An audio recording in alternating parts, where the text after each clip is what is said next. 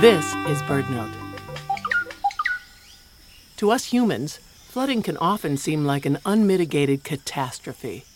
In the right circumstances, though, when it's predictable and wildlife is well adapted, flooding can create a biological bonanza.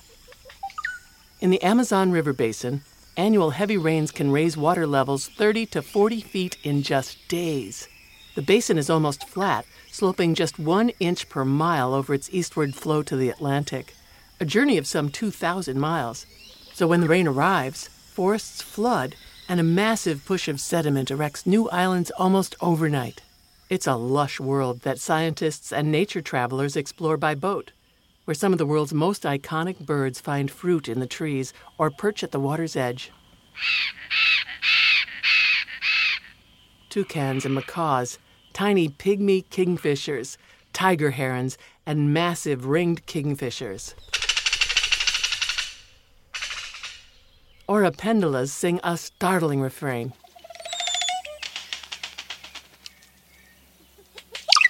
These birds are part of the richest array of life on Earth, an extraordinary mosaic of habitats, all intricately linked and all dependent on the river system that holds one fifth of all the world's fresh water.